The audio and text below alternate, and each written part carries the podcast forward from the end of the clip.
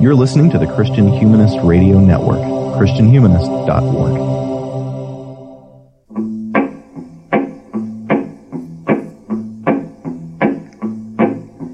Satan, your kingdom must come down. Satan, your kingdom must come down. I heard the voice of Jesus say, Satan, your kingdom must come down. Hello everybody, this is Danny Anderson, Assistant Professor of English at Mount Aloysius College, welcoming you again to another episode of the Sectarian Review Podcast. Uh, today's Satan King, Satan's Kingdom looks like the five-paragraph essay, um, as it turns out. And so we are, um, uh, I'm very pleased to bring you today an interview with John Warner, who has a couple of books out right now. Uh, one is called Why They Can't Write, and the other is called The Writer's Practice. Uh, and these books kind of work in tandem um, for reasons that we'll get into in a bit. And, and so this episode, I think, is going to be of special interest to my many listeners who work in and around education, um, but also I think anybody who's just sort of interested in the life of the mind and how to sort of pursue that fully. I think you're going to find a lot to like about this book, Why They Can't Write. I am um, kind of giddy. Um, I, uh, forgive the fanboy uh, tone of my voice today. I've been a big fan of John Warner's for a long time. He writes for um, Inside Higher Ed, which I've made a habit of reading um for as long as I can remember now, um, every day. And so he writes the um, Inside Higher Ed blog, um, Just Visiting. And so, um, but in addition to that, he is a columnist for the Chicago Tribune, a uh, and a editor at large for McSweeney's Internet Tendency. Uh, in addition to these two books that we'll be talking about today, he also has a novel out there called The Funny Man and a collection of short stories called Tough Day for the Army and a lot of other really great credits um, out there. So let me just welcome to the show right now, John Warner. How's it going? I'm good. I hope I live up to that intro. Well, I'm sure you will. Um, like I said, anybody who uh, in runs in my circles, teaching English especially, has probably been reading Just Visiting regularly, and I have ever since I've been in grad school, I think. And so it's been a, a big um, kind of influence on the way I think, but I also find myself in kind of utter agreement with your observations about higher education in general, but the teaching of writing in particular. So... Um, so let me uh, kind of just get into uh, the subject of the book today. Uh, you are a uh, generational, uh, multi-decade uh, professional uh, writing, uh, teaching in uh, writing practice. And so let me ask you from the beginning, why is writing and the teaching of writing so important? The, the way I think of writing, and I, I say this in both books, um, writing is thinking. So when I write, I'm in the, I'm engaging in an active process of thinking. So that involves, uh, me seeing the base unit of writing being the idea. Um, I think sometimes writing teachers will say the base unit of writing is the sentence. But for me, the thing that comes before the sentence is the idea, and the, the sentence is merely an attempt at expressing that idea. And so I start with an idea, or sometimes even uh, something smaller than an idea, a notion, like something that is just nagging at my brain. And I want to figure it out. And, and the way I figure things out is to write. Um, and what I've realized in examining my own practice, both as a writer and as a teacher, is that having the opportunity to learn that way is um, fun and and liberating and empowering in, in the sense that if I can sit down and I'm allowed to write and think, I can make sense of things that otherwise seem senseless and uh, express those to other people to see if they find my ideas sensible, or if they don't, uh, what ideas they think are sensible in return. And so it is both a um, act for the self, right? Like, like a way that we can use to figure out what we think and what we believe and, and what we value in the world, and a tool by which we can express those things to the, the world and hear back from others who either agree or, or differ from us. So if, if we're going to um, teach that in school, and every school does teach it, I think we should look at it from that lens, as opposed, opposed to a purely kind of reductive skill. Mm. Like, can you make sentences, or can you pass a standardized assessment making these sentences? I, th- I think it's just a much deeper and more interesting thing like that than that. And I think students, if they are introduced to that aspect of writing, um, tend to agree and have similar experiences to what I've had in my life as a writer. Yeah. Uh, is it Wayne Booth, I think, that refers to writing as thinking in print? Uh, and and mm-hmm. I think that this is something that is um, um, anybody who teaches writing probably in, innately knows that and, and approaches it that way. And where we run into conflicts is with folks who see only the product, um, the final product um, that's to be evaluated for whatever grade as what's important, right? And, and so um, as an educational tool, though, to grapple with abstract and difficult ideas, there's nothing quite like writing um, to assist in that process. And I think you come from a much more process-oriented approach to writing. Yeah, I mean, it, it, we're we're on audio, so you can't see me um, breaking my neck, nodding along with what you're saying.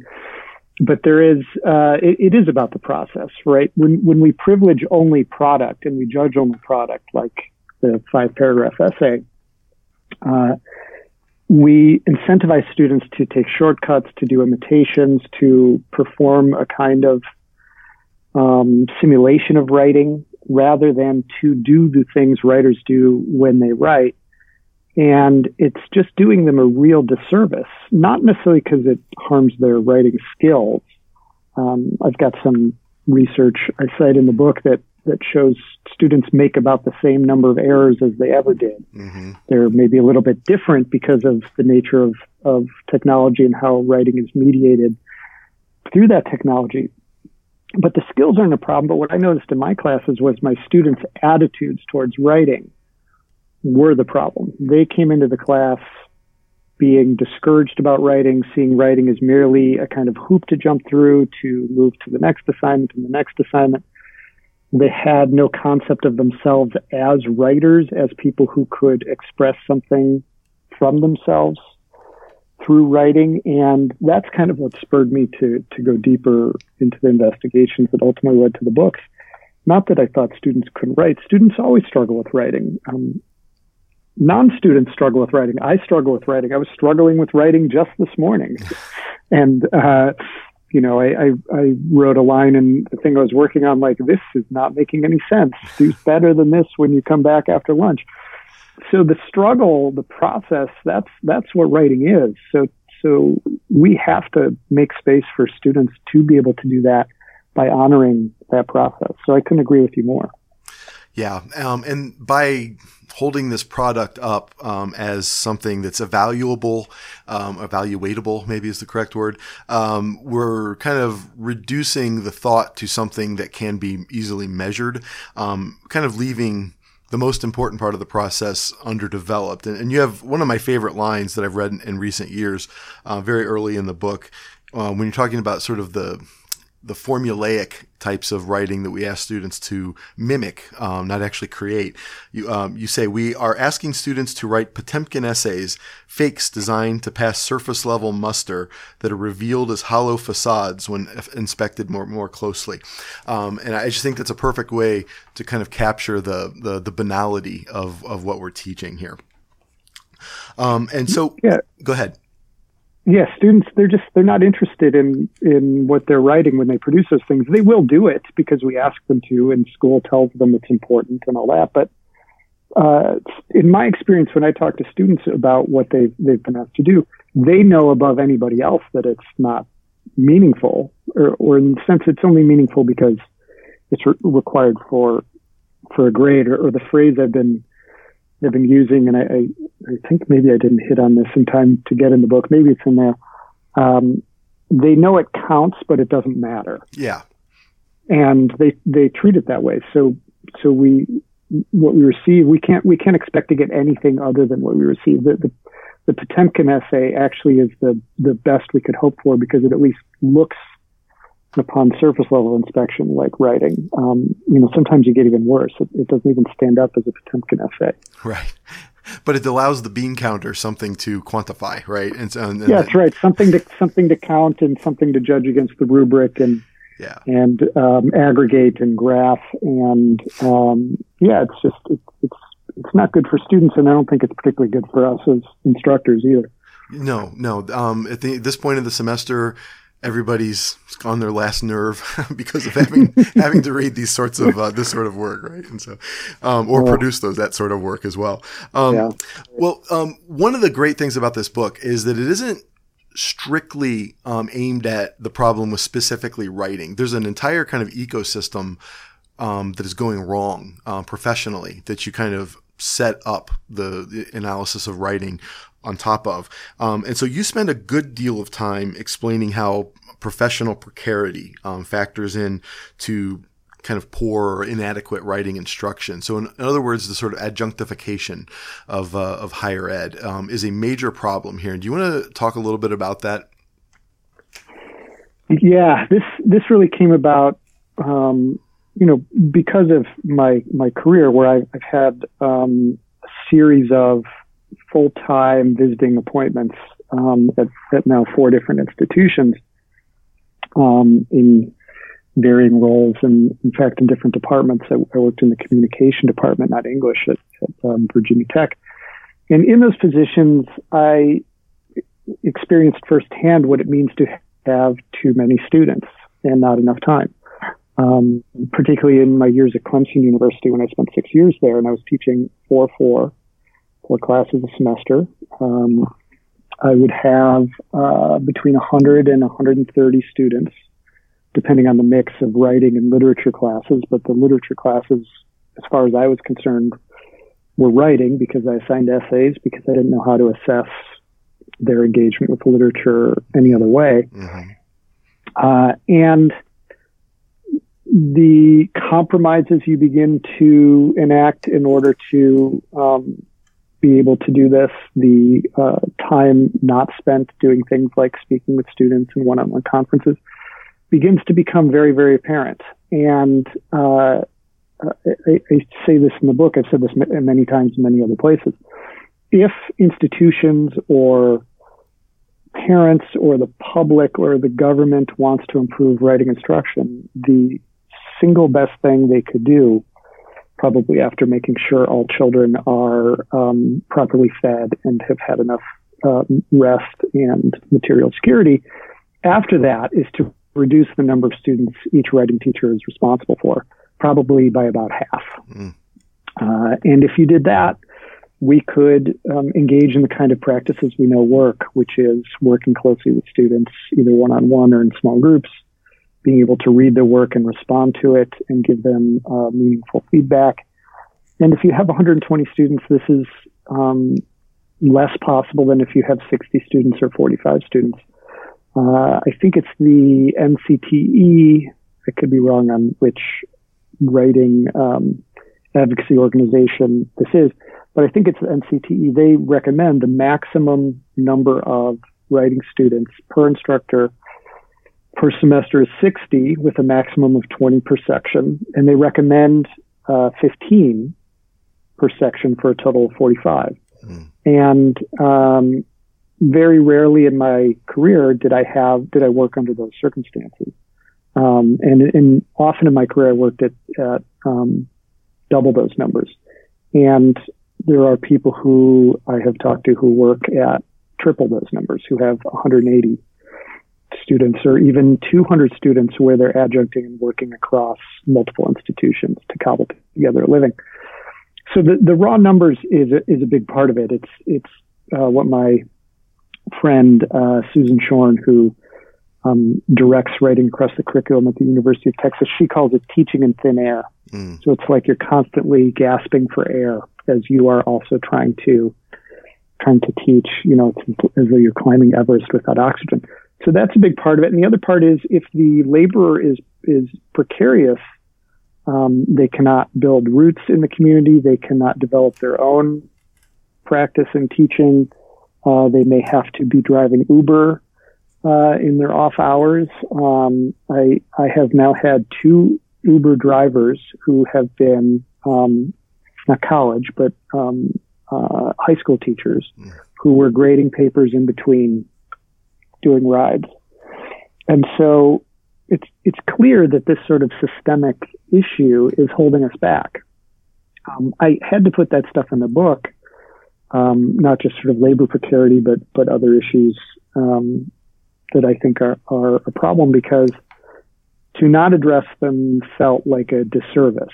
Um, failing to acknowledge them and just saying we can fix it with pedagogy felt like a lie. And so as I planned the book and wrote the proposal, it became a bigger and bigger part of what I felt I wanted and needed to say. Yeah. And, and just as I think when we're kind of wrong to blame necessarily individual students kind of on a moral level because they're, they don't care enough to, to do well. Um, it's, they're part of the same system that um, makes the, the, the instruction also Uh, not in an ideal situation, right? There's a whole systemic, in other words, there's a whole systemic um, set of relationships going on here that are really inhibiting our ability to do what we know works best. Um, and, and so I think that's the kind of um, important role that that, um, those, that section of the book plays uh, in this, uh, in this book. And I can tell you from firsthand experience this semester, I, I typically have twenty to twenty-five students per class, um, and upwards of one hundred or so students. So pretty normal, um, I guess, um, workload. This semester I was teaching an off, se- um, an off sequence um, first year writing class, like first semester freshman comp class, um, which meant that it was kind of under-enrolled from the beginning because it was in the second semester rather than the first semester. Um, and it was kind of populated with people who were probably at the most risk um, uh, of not being able to finish college, right?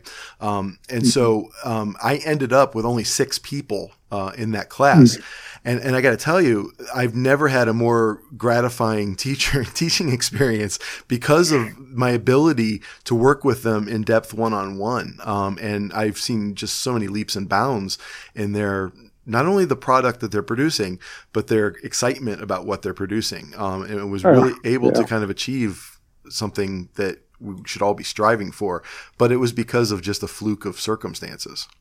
Yeah, I mean, it's it's amazing when you have the chance to experience that. And I've had similar occasions, not in first year writing, but where I've been assigned like a sort of upper level seminar. Um, and you just have fewer students, and all of a sudden so many more things become possible. Uh, and, and the, you know, your point about the, how the systems impact the students as well, I think is very, very important. Like, if students don't have the time and opportunity to do their best work, the instructors can't do the best work. I, I as you were as you were raising that issue, I was thinking about a student I had, uh, this was probably three or four years ago, who was um, writing his um, assignments for the class on his phone in between making deliveries for Jimmy John's mm. from um, eleven p.m. to two a.m. in the morning, and that is not going to be um, as worthwhile as a student who has the time to sit down and, and do the work. Um, he was um, perhaps extreme. He was a little bit older. He had, he was um, um, self-supporting, both paying his way through college and uh, responsible responsible for all his own living expenses. So he had, but you know, he was working forty hours a week between two jobs and trying to go to school full time. And what could we really expect in terms of engagement from, from a student in that circumstance? Um, he was doing the absolute best he could. Um, but the, the number of compromises he had to make for his learning was, was unbelievable. Yeah. And so the, the same kind of compromises, then uh, they have to make pragmatic decisions about their time, right? Just as, mm-hmm. um, instructors who are living um, a very precarious existence have to make those same kinds of pragmatic decisions about what they can provide the students. So the whole system is set up almost in a perfect storm for failure in too, in too mm-hmm. many cases. Yeah. Um, yep. um, and so um, one thing I wanted to talk about, you, you know, Just Visiting is the name of your blog, right? And so you're sort of um, put you foreground your kind of marginal position within academia. You're sort of part of it, but also a bit outside of it. Um, and, and I wonder if you think that that kind of um, life on the edge of the institution gives you a kind of perspective from which you can kind of ethically critique it uh, in ways that folks who are kind of embedded within the machinery are not even kind of aware of. Um, yeah, I I think so. I mean, I, I love that, the, the way you've sort of phrased that, embedded in the machinery, right? Because I, I do think one of the advantages I have not being embedded in the machinery is I have the, the opportunity to see the machinery more clearly. Mm. Um, and I am not beholden to the machinery. I, I never had to um, go through the steps of pursuing tenure. And so I could do the kind of writing that um, was a combination of interesting to me. And because I I was a contingent faculty member and was not paid as, you know, as a, as a tenured faculty member would be, um, that, that brought in income. And so the ability to sort of look at that while not participating in it by being close enough to it, I think has given me something of a, of a unique perspective. I'm also sort of, uh, since I was a child, had a, um, what's called unflattering, um, tendency towards self-righteousness, uh, that I, I, I think, um, I, I can be a bit of a moral scold on these issues, uh, while recognizing that I, I, I'm as big a hypocrite as anybody um, on certain things at certain times. So I'm also kind of just willing to to point at the machinery and say, this is messed up. Like, this is not right. We need to do something differently. Um, I have this outside sense of, of myself as somebody who should say these things. And sometimes I get extremely tired of, of hearing myself, and in fact have stopped or lessened uh, the number of times I, I write about some of these issues on the blog. Um, so I think it, I think that all adds up in, into what I end up writing about. But what I hear from, from many people who are closer to the inside of the machinery is that it, it reflects their experience as well. Um, where those who have to pursue tenure find that process not liberating, but deadening. Um, achieving tenure is not a celebration, but a, a cause for crisis. Mm. 'Cause they wonder, was this all worth it? Right, this this climb I, I made, and I've reached the peak, and now what? Um, I, I, I was working on the, the post I was working on that I was struggling with this morning was um, examining whether or not institutions really are well set up to allow people to pursue things that are meaningful to them in teaching and learning. Um, it got it got really dark for a while, so I had to I had to I had to put it aside to see if I could find some. some section of light. So I, I, I think that is part of it. And, and part of, part of it too is, um, and I, I'm, I hope I'm clear about this on the blog. I've had the luxury to pause and reflect on my circumstances because my life as a, as a contingent, um, instructor has not been precarious economically and financially. It could have been. But um, I'm lucky to be partnered with somebody who has always earned a good wage. I've um, had enough writing opportunities to kind of bring in a, a equivalent salary to teaching or better. And so I've always been able to cobble together a non-precarious existence. But having been able to do that, I think in some ways sensitizes me to the old there, but for the grace of God go I, mm. right? Like if um, one or two things were different, I would be um, driving my Uber, or um, would have had to have left teaching um, much, much earlier, or not be able to afford to go back. Um, I'm going I'm going to be teaching a first-year experience class in fall um, because I miss teaching and want to do it again. But it's you know it's for a, a wage that is ridiculous. It's you know it, it'll be eight or nine dollars an hour when it's all factored in. Right. It'll it'll be it's essentially volunteer work that I, I do because I think the work is valuable and I can afford to. Um, but the notion that, that teaching college should be reduced to volunteer work for people who can afford it is not healthy for um, anybody. And I, I even feel guilty about about doing it. The only reason I'm doing it is it's a first year experience class that would not exist if I wasn't teaching it. Mm-hmm. Right? I propose the class and they do it. Um, I think somebody like me going and teaching first-year composition for adjunct wages in a way that would support the perpetuation of those wages is probably um, a, a not fantastic moral choice. And so thus far, I'm, I'm choosing not to not to do it. Mm.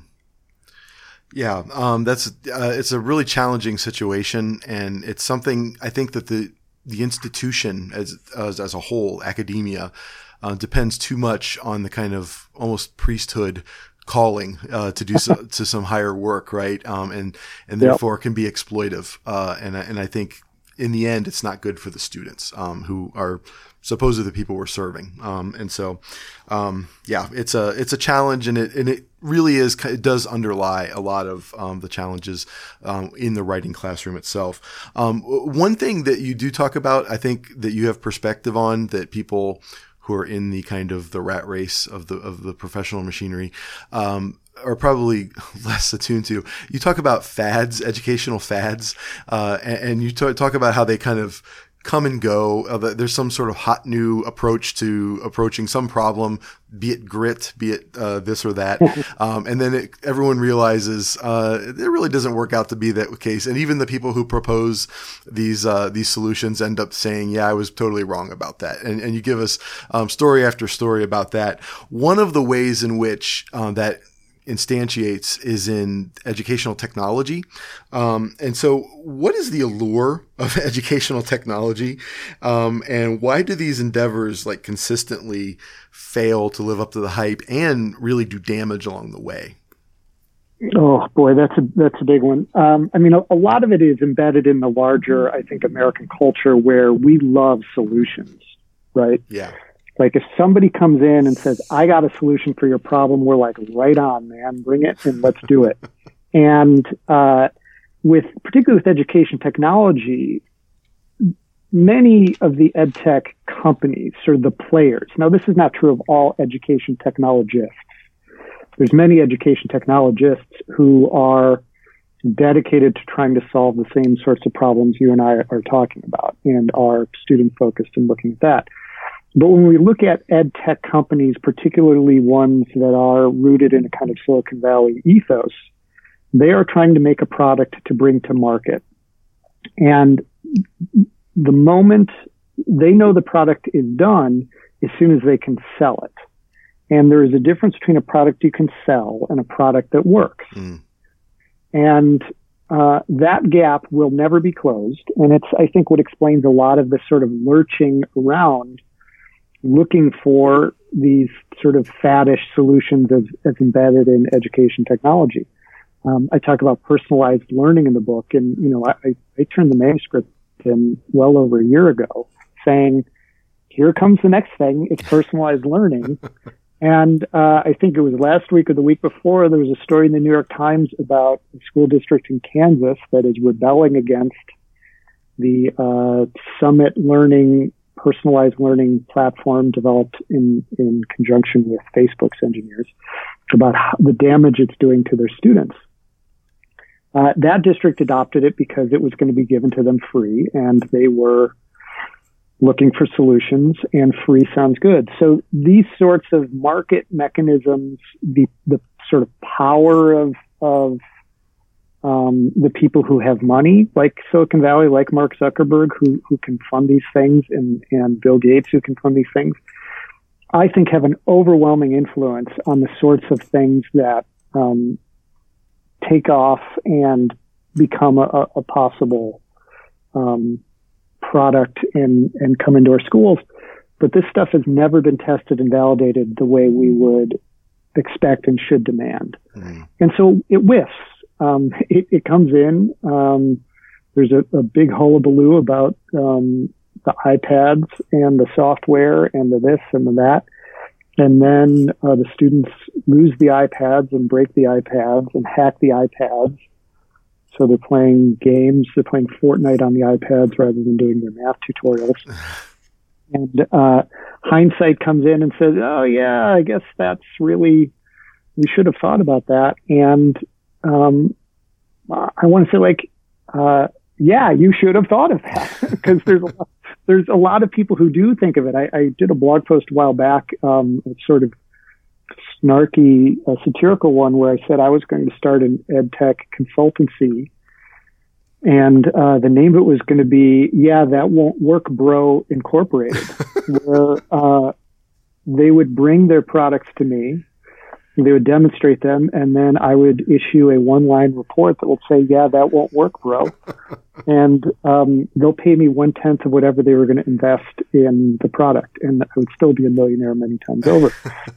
uh, granted, I am extremely skeptical, skeptical about this stuff, and um, the ed tech that has made headway in writing, I think, is, is especially pernicious. Things like um, Turn It In for plagiarism checking, or even worse, Turn It In's Authorship Investigate, which compares the writing your students turned in earlier in the semester to later in the semester to make sure they're not engaging in contract cheating. I think that's horrible. Mm. Algorithmic grading is um, an abomination. I don't think students should write anything that's not going to be read by at least one human. Um, So I, I, I'm, I may be an, an extreme on this. Now, I, I do like technology that helps students. I think technology can be great in terms of students learning how to access information, use it for their own devices, share their work with other audiences. But the intervention of an algorithm to teach writing is, is kind of nonsensical to me, because it's, it's an act of communication, right? Um, and all algorithms can do is count. And when we respond to writing, we don't count. We are our full selves. So, yeah, I, I would, you know, any sort of writing program that says, we think we want to introduce this um, technology tool to help our students, I'm just thinking, uh, my reflexive response is, is that won't work. Mm-hmm. Why? What, what, what could you do instead that you think would be would be useful? And my strong suspicion is investing more in the human labor side of the equation would have much greater benefits than anything connected with education technology. Yes. Um, spending that Zuckerberg money on, you know, the people teaching the classes, right. And, and putting them yeah. in better positions to succeed, we know will work. Right. And so, but there's yeah. this almost a inexorable draw towards um, some sort of technology that automates things um, and makes them proficient or whatever, accountable. Uh, and I think there's some almost irresistible force to those technologies because of um, sort of assessment culture. I think there's a, a way in which we want to um, make sure that we're teaching our students well. And so we develop a curriculum around what is accessible and therefore eliminate what is really valuable in, in, in the process, um, because it's not necessarily accessible. Um, and I think um, I picked this up from Bill Redding's book, uh, The University in Ruins, years ago. When I read that, there was uh, something he, his critique of assessment is that um, it necessarily tries to eliminate that which it cannot um, account for, right? And, and so, um, and that becomes a problem in writing when so much of the success is really found in the failure along the way towards success. And so, um, um, let's have a, a computer grade our papers for us. Yep. Um, so, um, the, ultimately though, I guess what we're getting at though is a, a problem with how we're defining what education is as an institution, um, and whether what it's for. Um, is it to kind of empower students to kind of grow almost in a spiritual sense, but uh, in a personal sense, at least, uh, to um, become what they can be and, and reach their potential? Or are we training people to be cogs in a machine, sort of, right? And so um, one one thing that I do, I've taken to do for several years, probably too long, and I should um, fi- you know, mix it up a little bit. But I open up my intro to lit slash rhetoric class that we teach here with having them read in the first day Uh, Bernard Malamud's story, A Summer's Reading. I don't know if you've ever read that. Um, I have, yeah. Which is a really wonderful story about education in its purest form being something self-motivated and just sort of unaccountable, and you don't even know what's going to come of it, right? And it's a very beautiful, inspiring story about education. And then the next day we read Franz Kafka's uh, Report for an Academy, which is um, about this ape who learns to speak human language. And he kind of puts forth a, ver- a vision of education, which has actually reduced him to a cage. Uh, and, and so because he's just mimicking what he thinks the people want. And, and so, and he realizes that freedom is never really possible. Um, and so I put those two in kind of a dialectic uh, for us to talk about the purpose of education. And I really do. I stand by it. I think it's a great way to start the semester. um, but, uh, but that really is the, the core, I think, for a lot of the difficulties in how we teach writing is how it is we conceive of, of the, the teleology of, of education. Do you have any thoughts on that? Oh, God, I got a million thoughts on that. Um, it's it's exactly the tension that we're always trying to negotiate, right? Like, I, I want my students to be well-armed to um, survive within the machine. Uh, I want them also empowered, should they choose to do so, to take down the machine, um, if if that's their goal, or opt out of the machine, if that's their goal. Um, I I don't think we can teach writing effectively from a purely kind of instrumentalist point of view. Mm. Like, I'm going to teach you how to produce these particular things that the world will pay you for. Mm. Um, now, the the sort of way of thinking that I prefer, um, I think ultimately does prepare students to be able to do that should they find themselves in those those occasions. Um, But they also get to hold on to some measure of themselves. But but this is a this is a balancing act, um, and I think very much depending on the institution and depending on the student. Some places do it a little bit better than others. You know, it is uh, um, one of the things that, that concerned me and and then drove the writing of the book was the disconnect that I saw between schooling and learning. Mm. Um, that students were very eager learners, but they didn't see see school as a place where they learned all that much. It was just this other thing.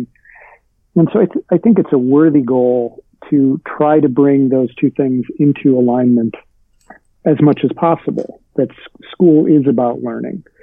Um, but we always will be serving serving many masters, um, and these things will be contentious. It's it's just my concern that we've, we've a lot of the, the energy and the rhetoric about this is about things like employer-aligned skills. Um, we have to help students develop employer-aligned skills. Right. And uh, I wrote about this in the blog recently too. You know, we, we got we have to prepare students for the um, for uh, the twenty-first century. Um, jobs, not the twentieth century jobs or the nineteenth century jobs, I guess. And they need a twenty-first century education to do that. And and I think like, well, I'm, I was born in nineteen seventy. I just turned forty-nine. I was, I was educated. Um, my education ended, my formal education ended in the twentieth century. And the thing is, I'm doing fine in the twenty-first century. Um, I'm doing, I'm doing, in fact, really well. Uh, um, You know, I, I have a job in as a market research analyst and, and um, strategist where I make much more money than I ever would have teaching college. Um, now, I deeply miss teaching college and probably would jump at the chance to come back in a second if all the all the stars aligned. But I find my twentieth century education has been very, very adaptable to the twentieth, twenty-first century because I was educated in a way that helped me learn how to learn the things that I don't know yet, or when the world changes, and um, I, I can I can figure those things out. And um, you know, I, I went to college with a typewriter, mm. and we're now talking over a video uh, application on our computers, and I, I have no difficulty with this.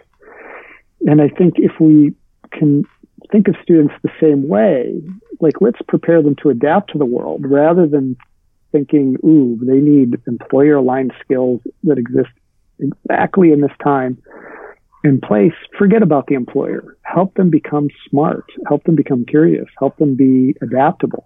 This is what I think students need, not just to to succeed um, in getting a job and thriving and this kind of stuff, but to be happy. So they can make sense of it, so they can make their choice about their relationship to the machine. I don't know, you put me on this machine metaphor, now I can't let go of it, but it's, uh, it really is, I mean, it's it's it's true, right? I, I think I think what, how you frame it is apt. Um, we can't just outright reject the machine. Not we can't all go be Thoreau and um, you know, who's, who's kind of a trust fund. Yeah, we, thank God, right? Right, right, right. Uh, and and go off to our cabin and forget.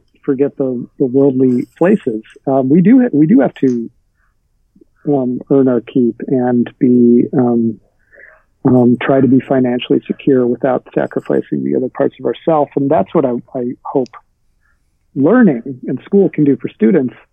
Um, but, but we know it's not, right? We, we know when, when you survey students and you see things like the increases in depression and anxiety, um, and concerns about their future and the amount of debt they graduate with or the amount of debt they have when they don't graduate, it's, it's hard to argue that we're doing right by them, you know, as a society. Yeah. And, and it's ironic almost that the, the exact, that the technology that is sort of trying to automate teachers out of jobs and, and therefore kind of ruining the education uh, experience for them. Uh, it, most of the jobs they're sort of training for, if you do this sort of career-oriented version of education, is basically one technology away from disappearing itself, uh, you know? And, right. and, and, and right. so you're right. You need, we need to learn how to, um, how to be adaptable and how to apply previous knowledge to new situations and learn how to learn what to do in that situation. Um, and I think that, um, um, and incidentally, as you were talking before I move to my next point, um, was you were talking about the kind of idea about school being job training. There was one point in the chapter you call Why School, uh, you quote Rex Tillerson, um, when he was C E O of Exxon, uh, that I actually just wrote a scowl. I just drew a scowl face in the margin next to this. Um, I'm not sure public schools understand that we're their customer, that we, the business community, are your customer.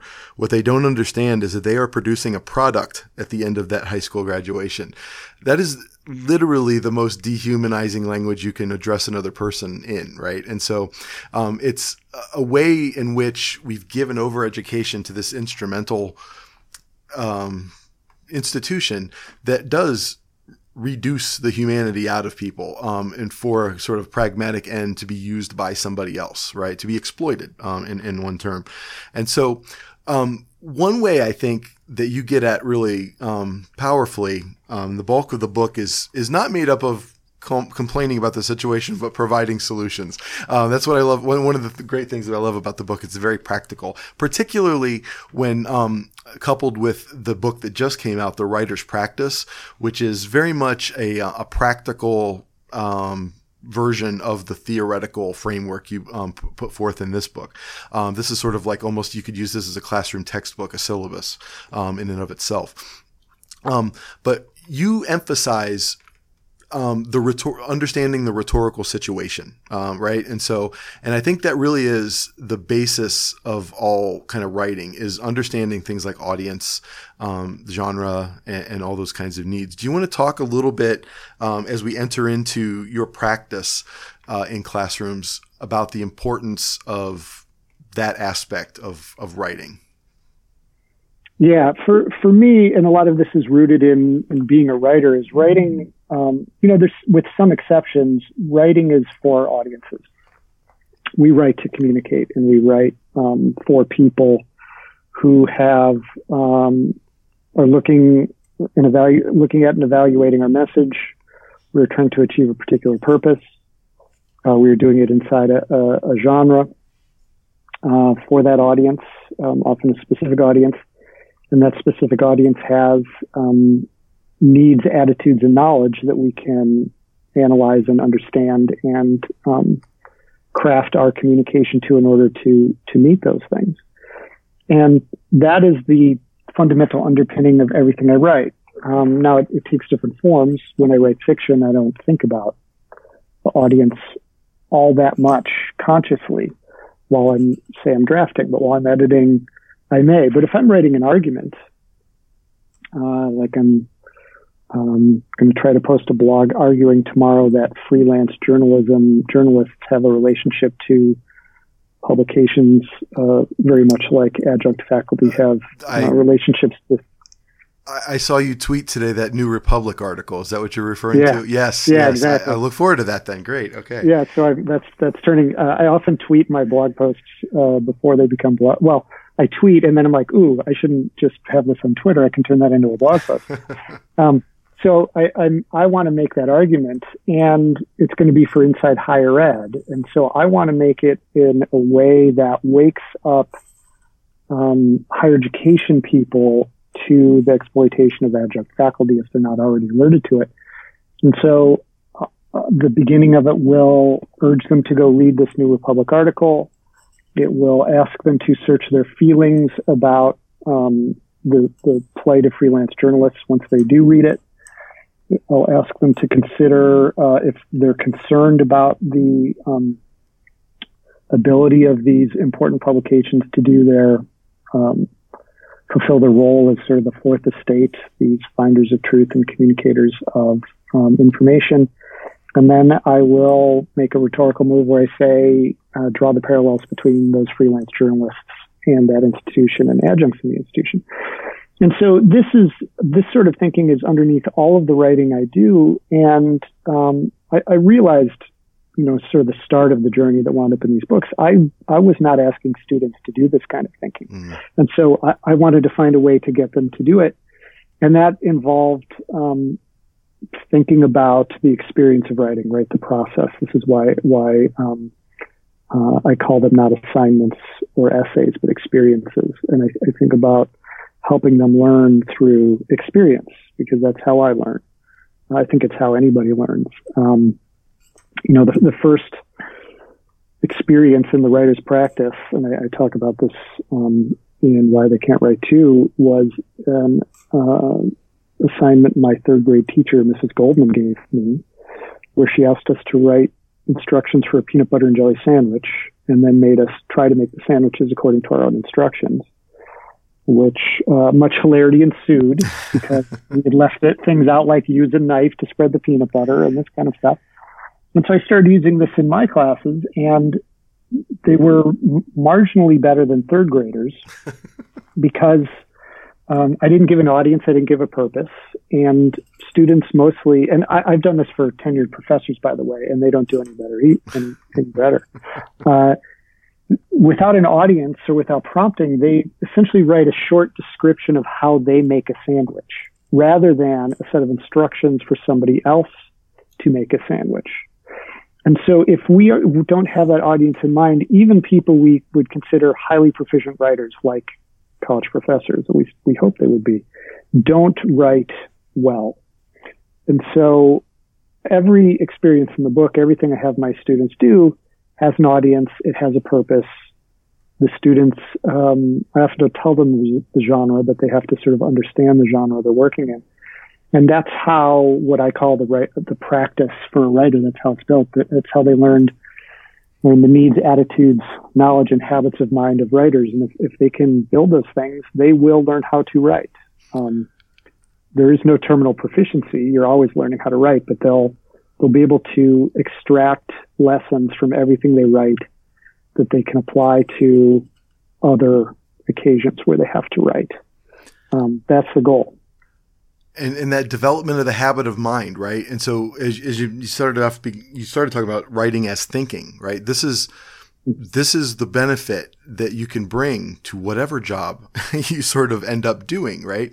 Um, is that you've developed a habit of mind that is able to kind of survey a situation and understand what needs to be done and how best to accomplish that goal, right? And so um, I think I love that how you grounded all that in in rhetoric. Um, and as you were talking about professors who didn't do much better with the peanut butter and jelly. um, and actually, I was just talking about this with some friends. We were at a, a conference about Batman uh, recently, and uh, um, the uh, it, it never ceases to amaze me that the people who teach rhetoric are the worst at employing it in real life situations and delivering these papers with no regard to audience. And you'd think we would know better, but uh, too many of us don't. All right, and so um, uh, there is something I think underneath that that we've come to also to think of writing as sort of an instrumental thing um, that is genre-based and not necessarily process-based. And so I love how you um, replace the word assignments with experiences, which to me rehumanizes the the act, right? And it, and it pulls off, pulls it removes it from this kind of instrumental instrumentalist veneer. Yeah, it's and it, it's a reminder for me. And it really hit on it. At some point, I, I decided I never wanted to assign another essay, even though I wanted students to write essays.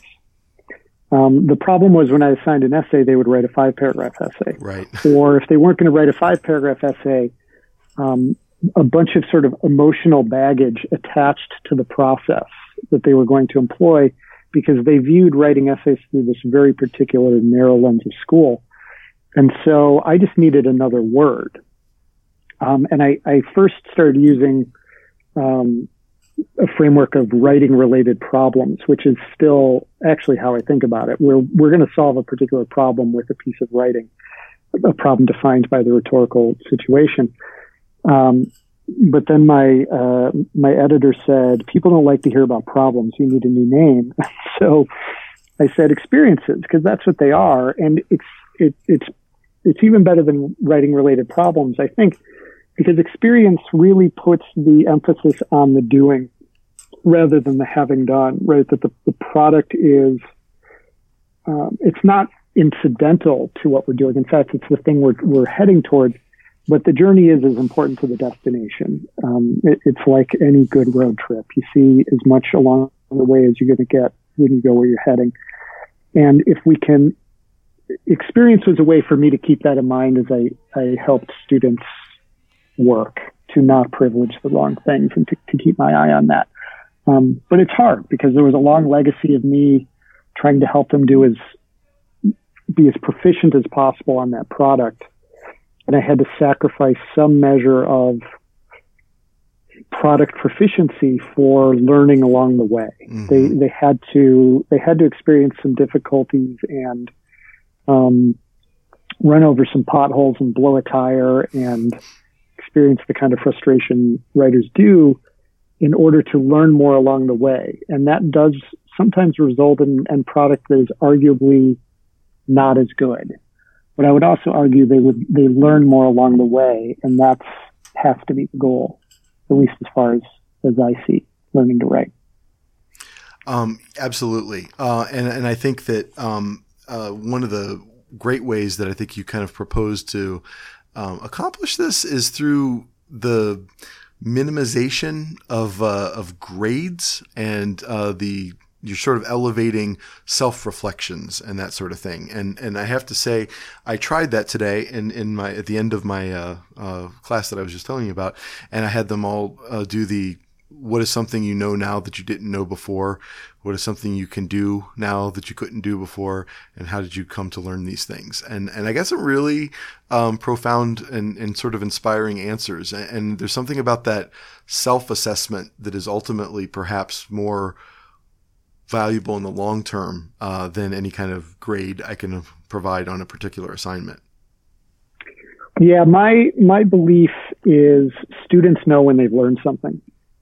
And uh, they they know it intuitively, and then the the reflection or the guided reflection, the sort of prompts you you talk about there, are to help the students draw out and articulate what they've learned.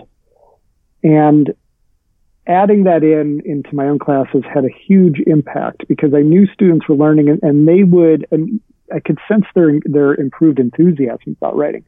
But it wasn't until I added in this very purposeful and specific reflection that we started to articulate it for each other, and particularly to do it in a in a class context like like you're doing, where they can share and um, hear from others and then reflect on what others are doing. It creates a sort of virtuous circle, I think, of them getting deeper and deeper into the experience they've had and then the experience they're going to have next. Um, I was really influenced on this by a, a book called The Meaningful Writing Project, where um, they essentially surveyed students to see what they'd done, what writing they had done in college that they felt was most meaningful, and to hear that testimony, which is ultimately what it is, testimony, uh, a kind of witnessing, right? Like, I experienced this and this is what I got out of it, um, is really powerful because it lets you know what is meaningful to students.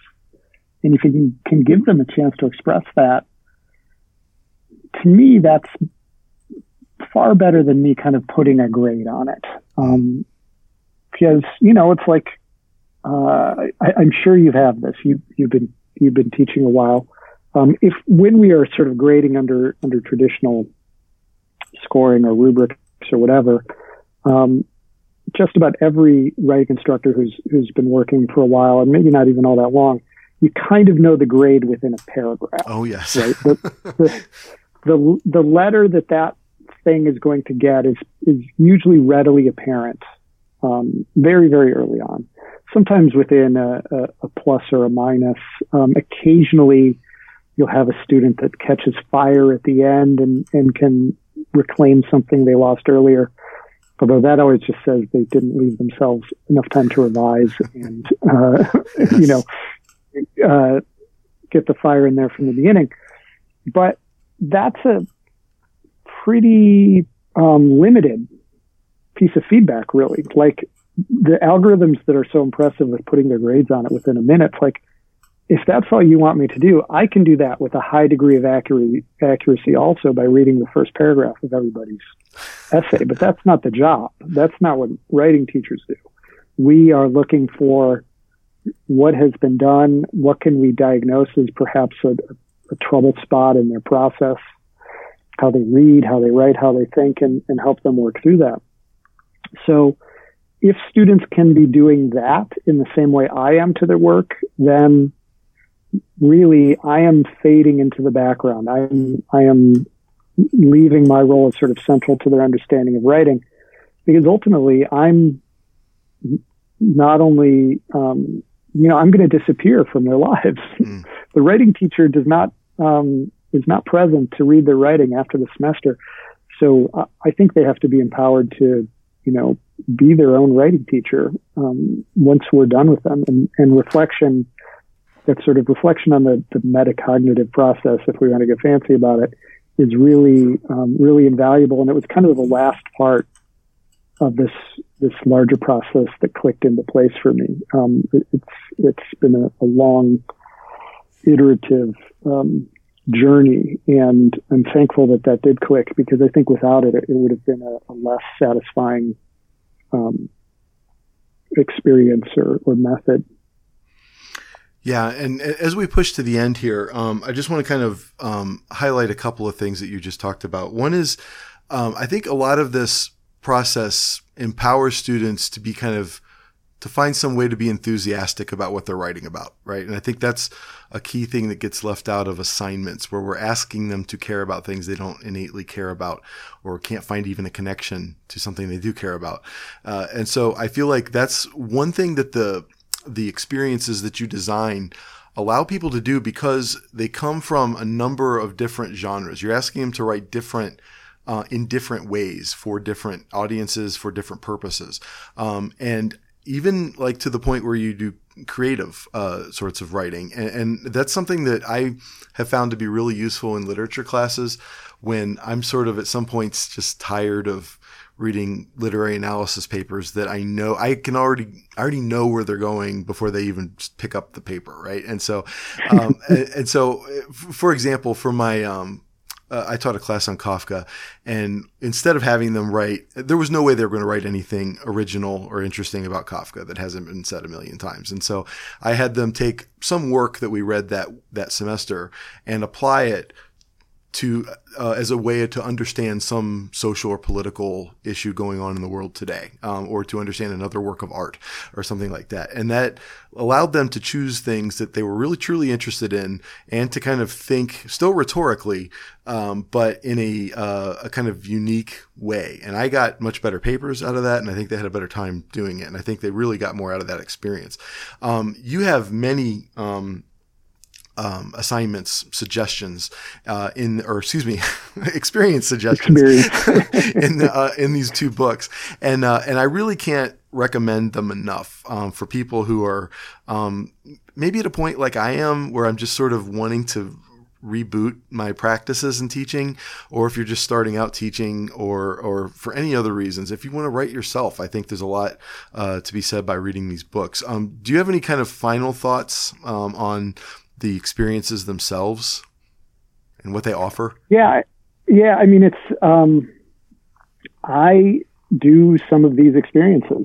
Um, they are a, a way of framing my own work. Um, and, and some of them, um, were developed that way. I think, like, when I'm going to do something, what is it that I'm trying to do? There's a, there's an analytical writing, um, uh, experience in here, uh, where each experience, for the sake of your audience, it starts with a question. Um, and the question is, what's going to happen? In the in parentheses below, it's playing the pundit. And one of the things I do at Inside Higher Ed is punditry, right? I, I try to predict trends or the future or, or what I foresee. And all the experience does is sort of um, put what I do when I do that into a, a process that somebody who maybe hasn't done before can can follow in order to produce the kind of analytical writing that gets done when we ask this question, what's going to happen? Uh, and the the the goal um, to, to framing that way is exactly what, what you're talking about, to to get students to see what they see in the world, what they experience in the world, um, what they're thinking about, what they're concerned about is translatable into writing and communication. Um, in the book, there are many quote-unquote academic forms. There's a There's numerous rhetorical analyses.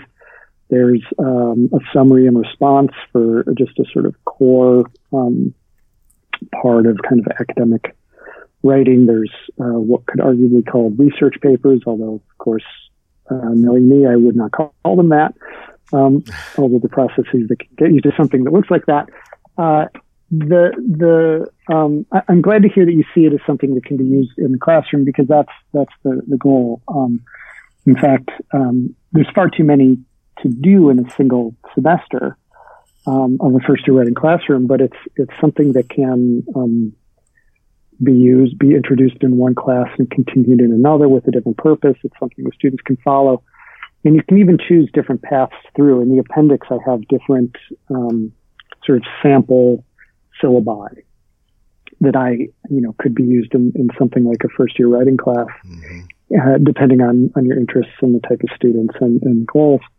And it's the book, um, this may go without saying, it's the book that I would use in, in my own class. It's how I, it's how I did approach my own class. They were my assignments before they were the experiences in this book. Um, and I, I think the other thing I think is important for people to know is that they are highly adaptable. I wrote it very, very specifically so they could be introduced and then they could be altered by the instructor um, based on, on the needs of their students. And in fact, a couple of people who are using it um, have already sent me what they're doing, mm. the adaptations, and they're awesome.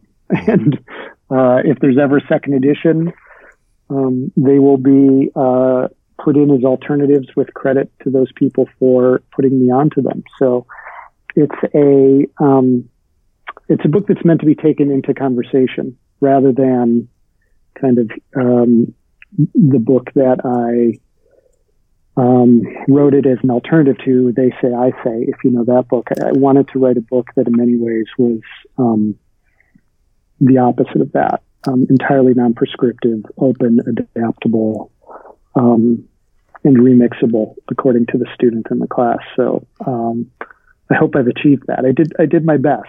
Um, Well, I, and I, um, if, if, it, if it does well, I can I can take another swing at it probably. I think you have, and and, and folks who are um, I think invested in They Say, I Say, which I have found useful to a degree at times. Um, other same, times, same. Less so. I mean, me me too. Yeah, I mean, it's it's a book that I've I have used in class. I'm not. Yeah. Um, uh, I'm not saying this out of sort of professional jealousy or, or um, lack of exposure experience. Yeah, no, no. Um, but, and in fact, um, I think the most successful I've ever had that is after having a, a, a, most of a semester of writing instruction, I had them read that book and write a kind of academic book review of They Say, I Say. Um, and, and that was like, I think the most useful I've ever found it. Um, but, um, but folks who are support that book, I think generally come down, uh, as their, one of their primary interests is quality sentences, right? Uh, and, and quality paragraphs. And so I think that what you very convincingly argue in this book and in these books, excuse me, there's Why They Can't Write and The Writer's Practice, I think do work as a tandem. Um, but I think what you very convincingly argue here is that when grammar breaks down, becomes stylistically clunky or, or whatnot, it's either because the student isn't invested in what they're writing about, or they're still struggling to achieve the idea. Like, uh, and, and so, um, the informal sort of thinking through process allows them to come to a better understanding, which will kind of more organically, um, encourage them to polish this for an audience because it's something they're invested in and are proud of. Uh, and, and so I think um, it, it's a, a much higher goal, I think, uh, at achieving the same, um, at, at the same end there.